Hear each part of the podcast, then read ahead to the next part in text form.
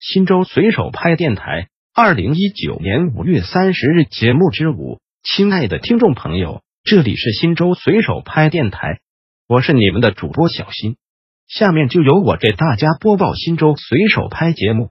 您也可以关注新州随手拍微信公众号 pp 零三四零零零，或者进入新州随手拍官网 www 点零三四零零零点 gov 点 cn 反映问题，互动交流。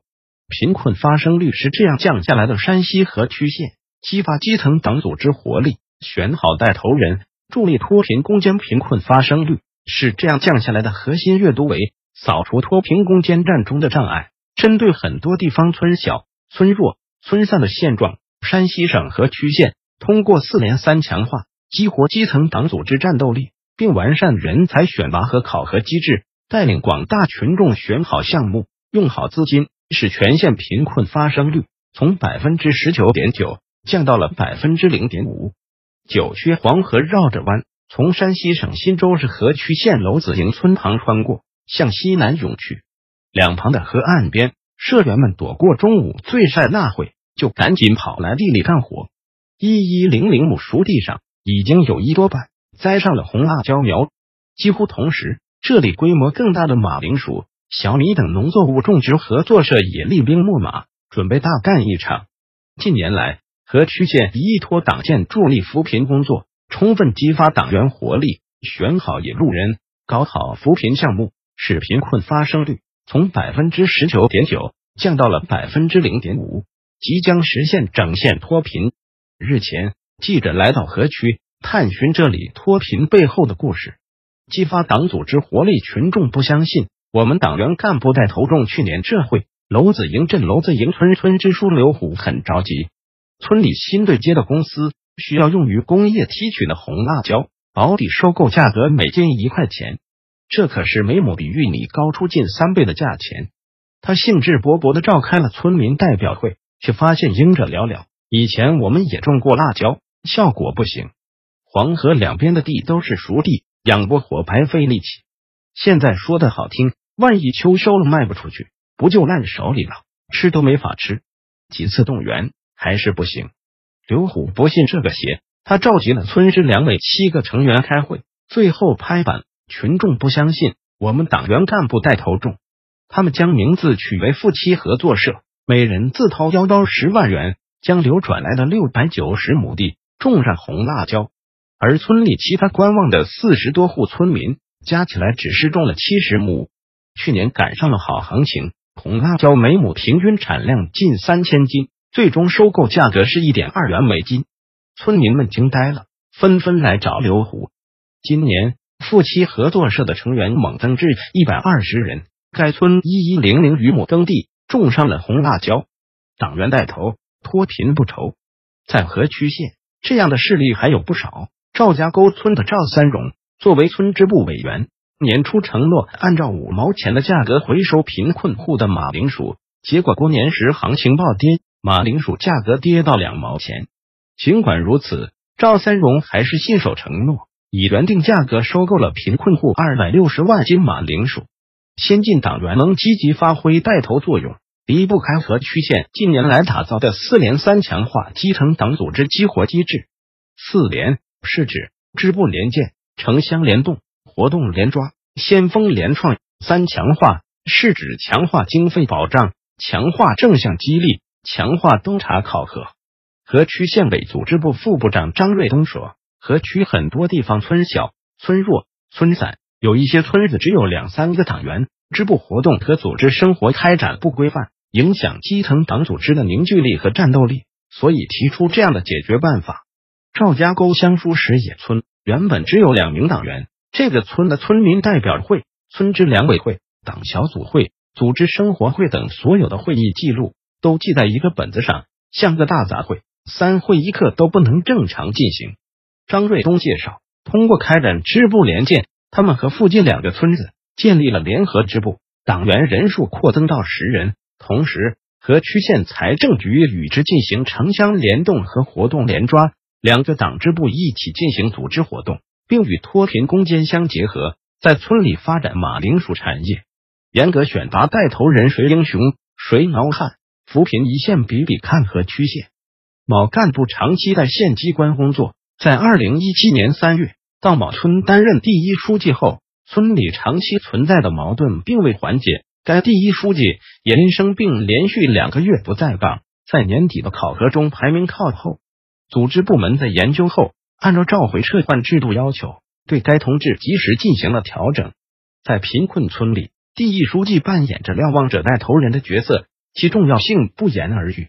在山西各地。对驻村帮扶队员的考核办法各有不同，但仍存在着评价第一书记工作表现凭印象、业绩评价靠主观的情况。而河曲县推行了档案化管理，除了年终考评，还重视年终动态履职情况。为监督干部工作状态，和区县出台了考勤、例会、巡查、考核以及民情日记、工作台上等二十多项制度，并通过电话抽查。明察暗访等办法，确保落实到位。和区县委组织部驻村联席会议办公室主任刘明远介绍，县里专门成立了七个三人暗访组，对驻村帮扶工作队、乡党委政府的脱贫攻坚工作进行全方位监督。乡镇干部在脱贫攻坚中也责任重大。娄子营靠近县城，村子大，人口多，脱贫压力也大。还有两个矛盾突出的村子。连续两年在全县乡镇排名中垫底，在多次约谈后，工作推进仍无实质性改变。和区县委果断作出调整，该乡镇一二把手均被免职。能者上，庸者下。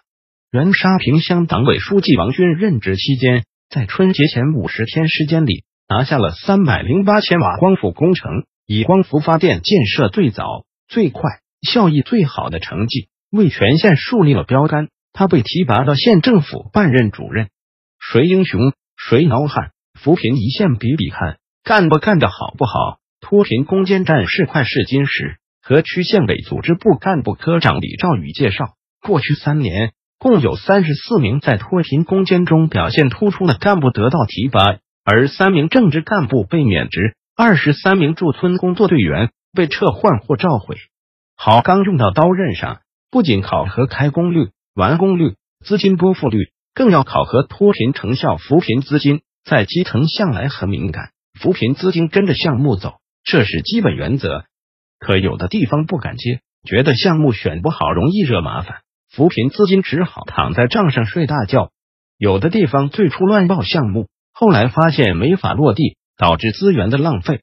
还有的地方扶贫项目效果评价简单粗暴，只追求过程，不看重实际成效。河曲县扶贫办副主任郭玉成深谙痛点所在，河曲县就有过这样的惨痛教训。陆固乡某村曾选择了一个种植脱贫项目，扶贫资金用于补贴购买农机设备。村干部草草一开会，就拍脑袋决定购买了大型农机设备。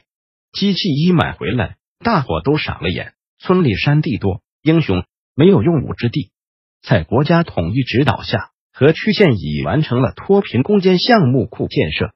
二零一八年到二零二零年，该县建立了十大类一千四百零八个项目，资金达十四点六五亿元。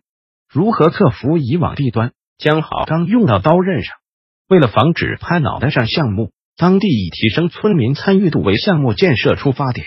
在村里申报项目的时候，必须经过村民代表会议集体表决，还要进行公示。以前公示只有一张 A 四纸大小，现在要求必须放大尺寸，确保更多人能看到。扶贫资金使用过程中的监管更加严格。过去项目类扶贫资金报账，根据前中后期各兑现一部分资金，到位率较低。现在批复三十天后必须开工，竣工后三十天内完成决算，十五天完成验收，决算后十五天内完成全部报账，给付迅速到位。郭玉成说，在资金使用过程中，我们采取了定人、定责、定任务、定奖惩的办法，帮助推进项目进度。后期对扶贫资金支持项目的评价也更加科学，不仅考核开工率、完工率、资金拨付率，更要考核脱贫成效。资金安排瞄准建档立卡贫困户，强调项目实施与脱贫成效紧密挂钩。和区县副县长张秀文介绍。比如，我们考核渗水地膜这个扶贫项目时，不仅看有没有实施，实施了多少，更要对比使用前后的增产情况，据此测算给贫困户带来的实际收入，以此作为该项目的最终评价标准。新州随手拍电台本条节目已播送完毕，感谢您的收听，再见。